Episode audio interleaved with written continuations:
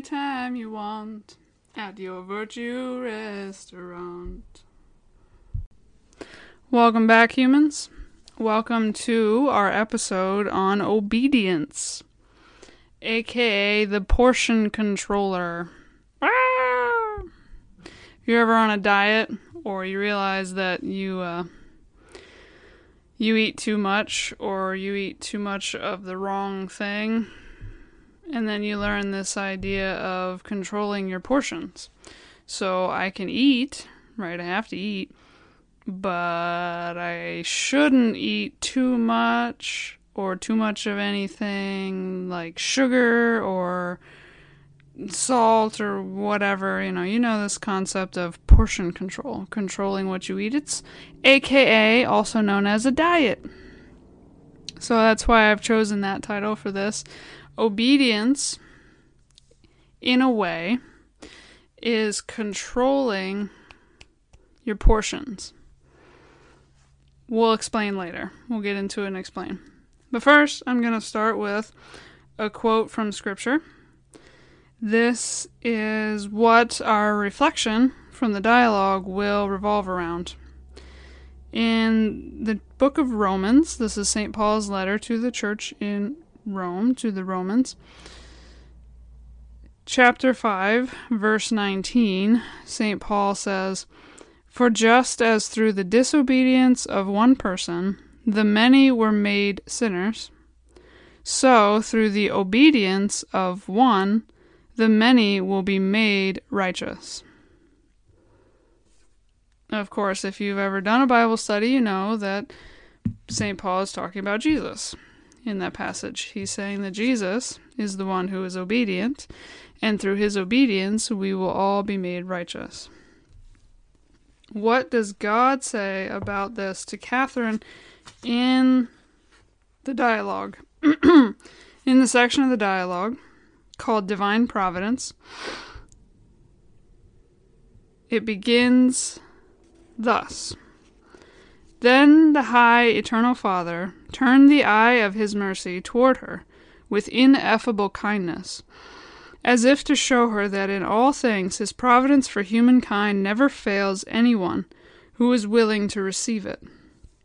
And he uttered a tender complaint about humankind, saying, Oh, my dearest daughter, as I have told you so often, I want to be merciful to the world, and provide for my reasoning creatures every need. But the foolish take for death what I give for life, and are thus cruel to themselves. I always provide, and I want you to know that what I have given humankind is supreme providence. It was with providence that I created you, and when I contemplated my creature in myself, I fell in love with the beauty of my creation. It pleased me to create you in my image and likeness with great providence. I provided you with the gift of memory so that you might hold fast my benefits and be made a sharer in my own, the eternal Father's power. I gave you understanding so that in the wisdom of my only begotten Son you might comprehend and know what I, the eternal Father, want. I who gave you graces with such burning love, I gave you a will to love, making you a sharer in the Holy Spirit's mercy, so that you might love what your understanding sees and knows. All this my gentle providence did, only that you might be capable of understanding and enjoying me and rejoicing in my goodness by seeing me eternally. And as I have told you many times, I wanted to make it possible for you to reach this goal. Heaven had been closed because of Adam's sin. He did not know his own dignity. Considering with what ineffable love and providence I had created him. So, he fell into disobedience, and from disobedience into impurity, because of pride and his desire to please a woman. For he was so concerned about pleasing and bowing to his companion, even though he did not believe what she said, that he consented to, to disobey my command rather than offend her. And this disobedience has been and is the source of all the evils that have come after it. All of you have been infected with this venom. So, to take away this death, dearest daughter, I gave humankind the Word, my only begotten Son, thus providing for your need with great prudence and providence. And God also says, it's in parentheses here. Later I shall tell you how dangerous this disobedience is, so as to recommend obedience to you. So it's interesting how God doesn't blame God doesn't blame Eve. God doesn't blame Eve for taking the apple. He actually blames Adam. It's fascinating.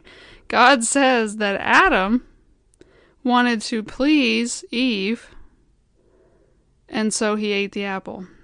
He was so afraid of her being displeased, her not being happy with him, that he did what he knew was wrong. Why do I say this is so fascinating? It's not just because I'm a feminist who says, okay, well, why is it always the woman's fault? Why is the man never responsible? Yada, yada, yada, yada. It's not that. It's not that. What's interesting about this is that it's relatable. I have heard so many times men saying, well, my, as long as my wife is happy, then my life is happy. You know, happy wife, happy life. And Adam could say the same thing. Adam could say, Well, I didn't want to upset Eve because, you know, that wouldn't be good. We would not be a happy couple if I upset her and didn't do what she told me to do. I'm saying this jokingly, but you can see how it, it, it does relate to uh, everyday life here in the 21st century. It does it does uh, speak to us in that sense. And then God continues to say that uh, because of that disobedience, because of um, Adam disobeying God's command in favor of not having his wife upset with him, now all of us are infected with the venom of sin. It's interesting. It's interesting to reflect on. And we are going to pause right there and take a break for an ad. And when we come back, we are going to continue reflecting on what I just shared. Be right back. Okay, back from our break. What I shared in the first half was God explaining to Catherine his providence for humankind, how much he loves humankind, how much he delights in the fact that he created humanity. He even uses the word that I fell in love with my creation. But then he says, Oh, Adam, Adam was so afraid of offending Eve that he disobeyed my command. If you remember in Genesis, God commanded Adam and Eve to not eat of the one tree, not eat the fruit of the one tree of the knowledge of good and evil, but they disobeyed him. And God says, Adam, he blames Adam and says that Adam was more concerned with pleasing his wife than he was with following that command.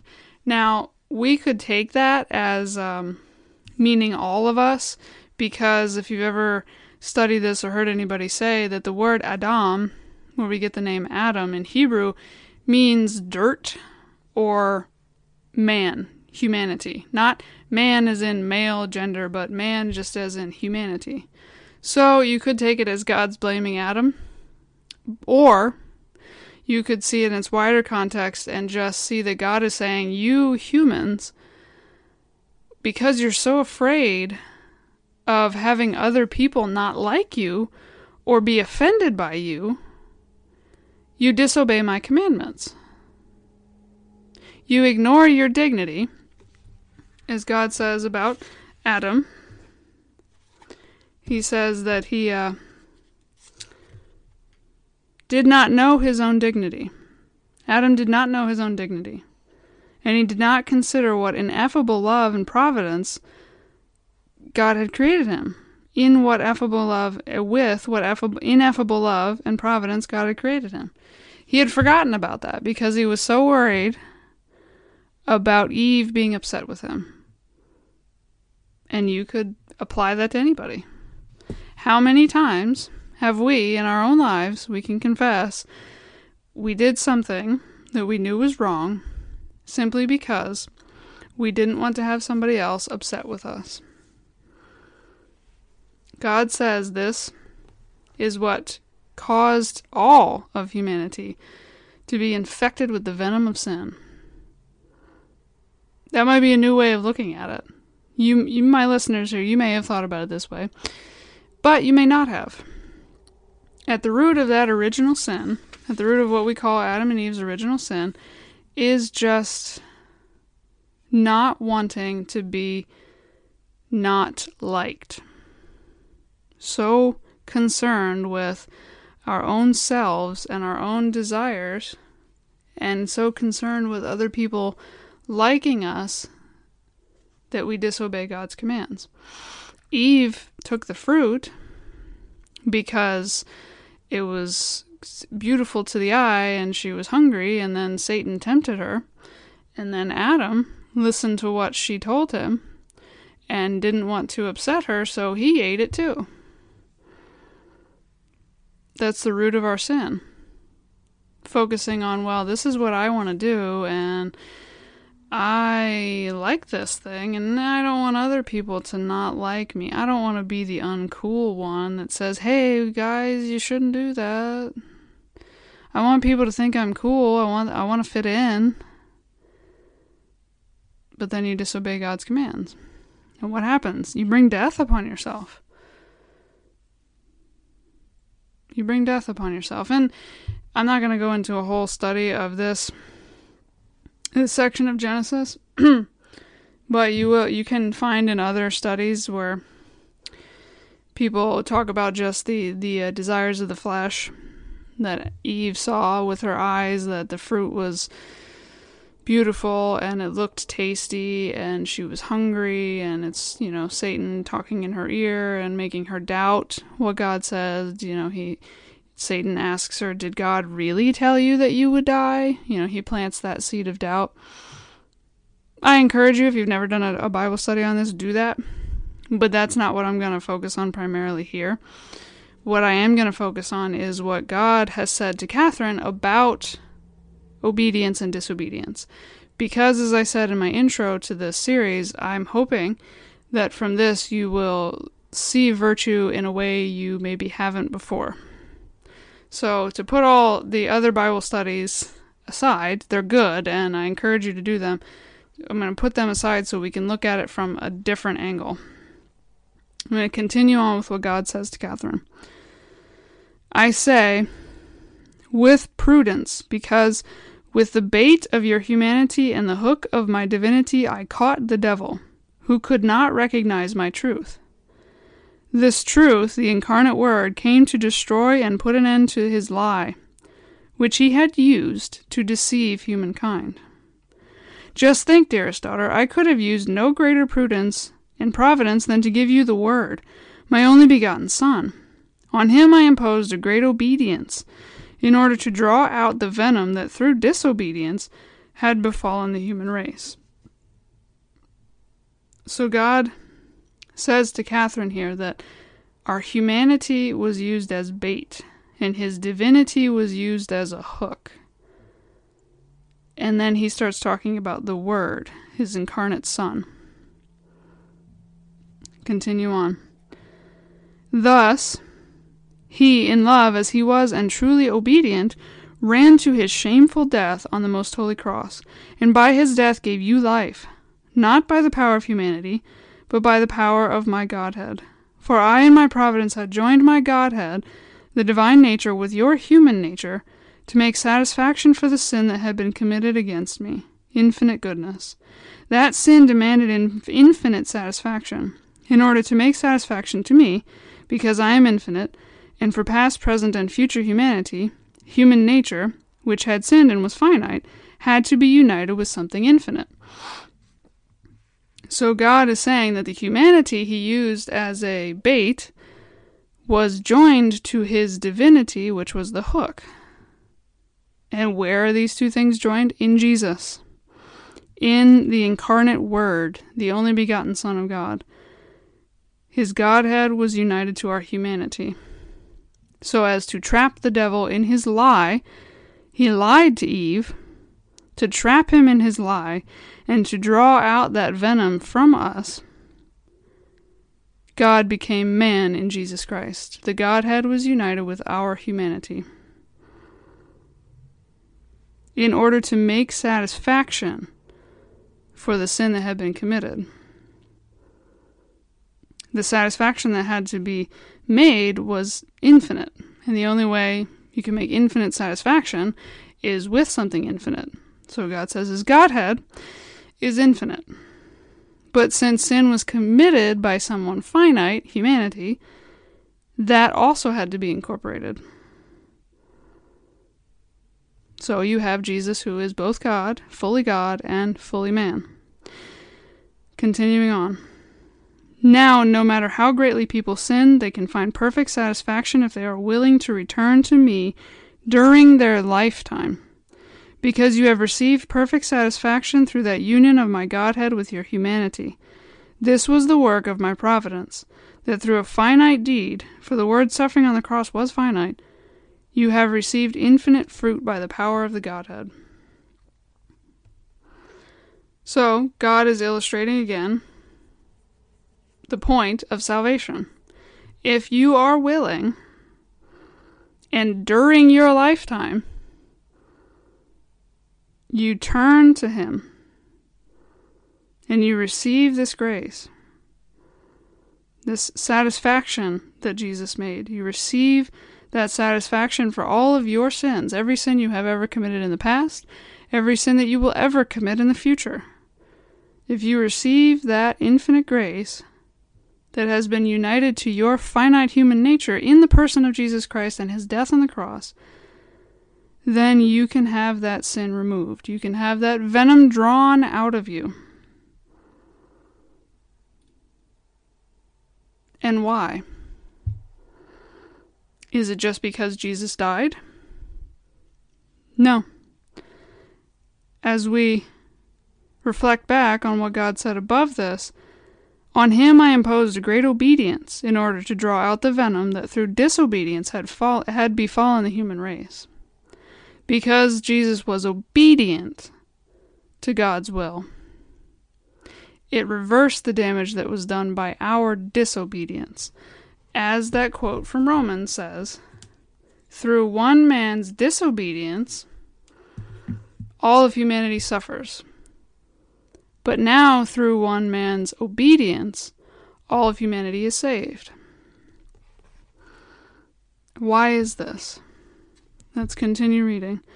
I, God your Father, the eternal Trinity, in my infinite eternal providence, saw to it that humankind was reclothed when you had lost the garment of innocence and were stripped of all virtue, and perishing from hunger, and dying from the cold in this life of pilgrimage. You were subjected to every sort of misery. The gate of heaven had been locked, and you had lost all hope of attaining it. If you could only have taken hold of this hope, it would have been a comfort for you in this life.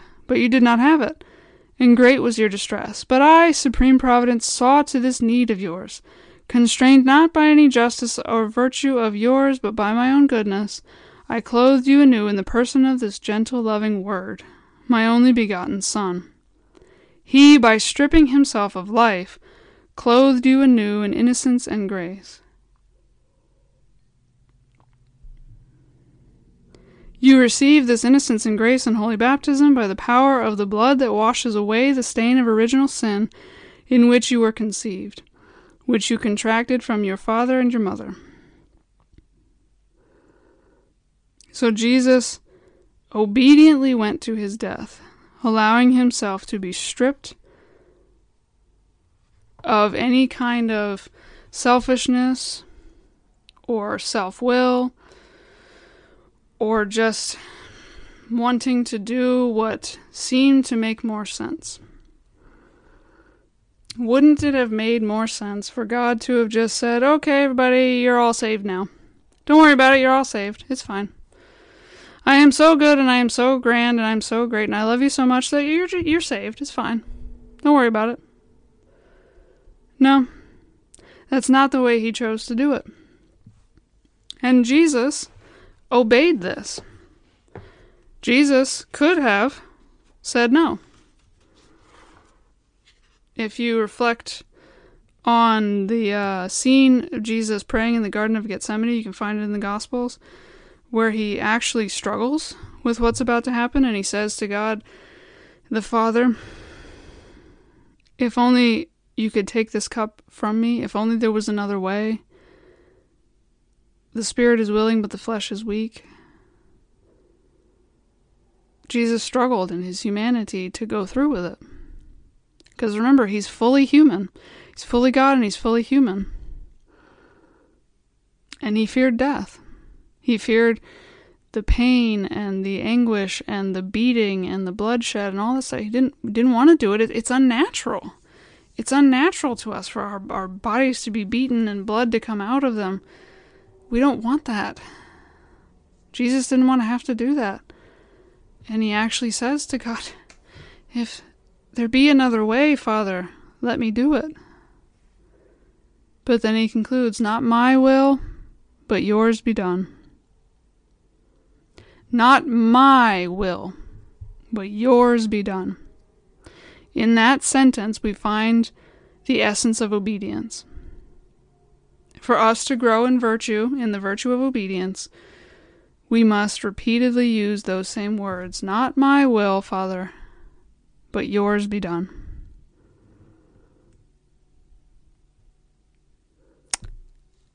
I hope that you gained a new perspective on obedience from listening to this episode. I hope that you also gained a new respect for the dignity of our humanity and how much God loves us that he he would actually become one of us just to save us. He could have done it any other way. He's God. He's infinite. He can do whatever he wants. He can do whatever he wants. But as he told St. Catherine, my providence to you, wanting to supply your every need, loving you so much that I wanted to supply for your for your every need. I wanted to provide you every th- single thing you could ever possibly need. I sent my son to take on your human nature so that you may be saved. God bless. Thank you for listening.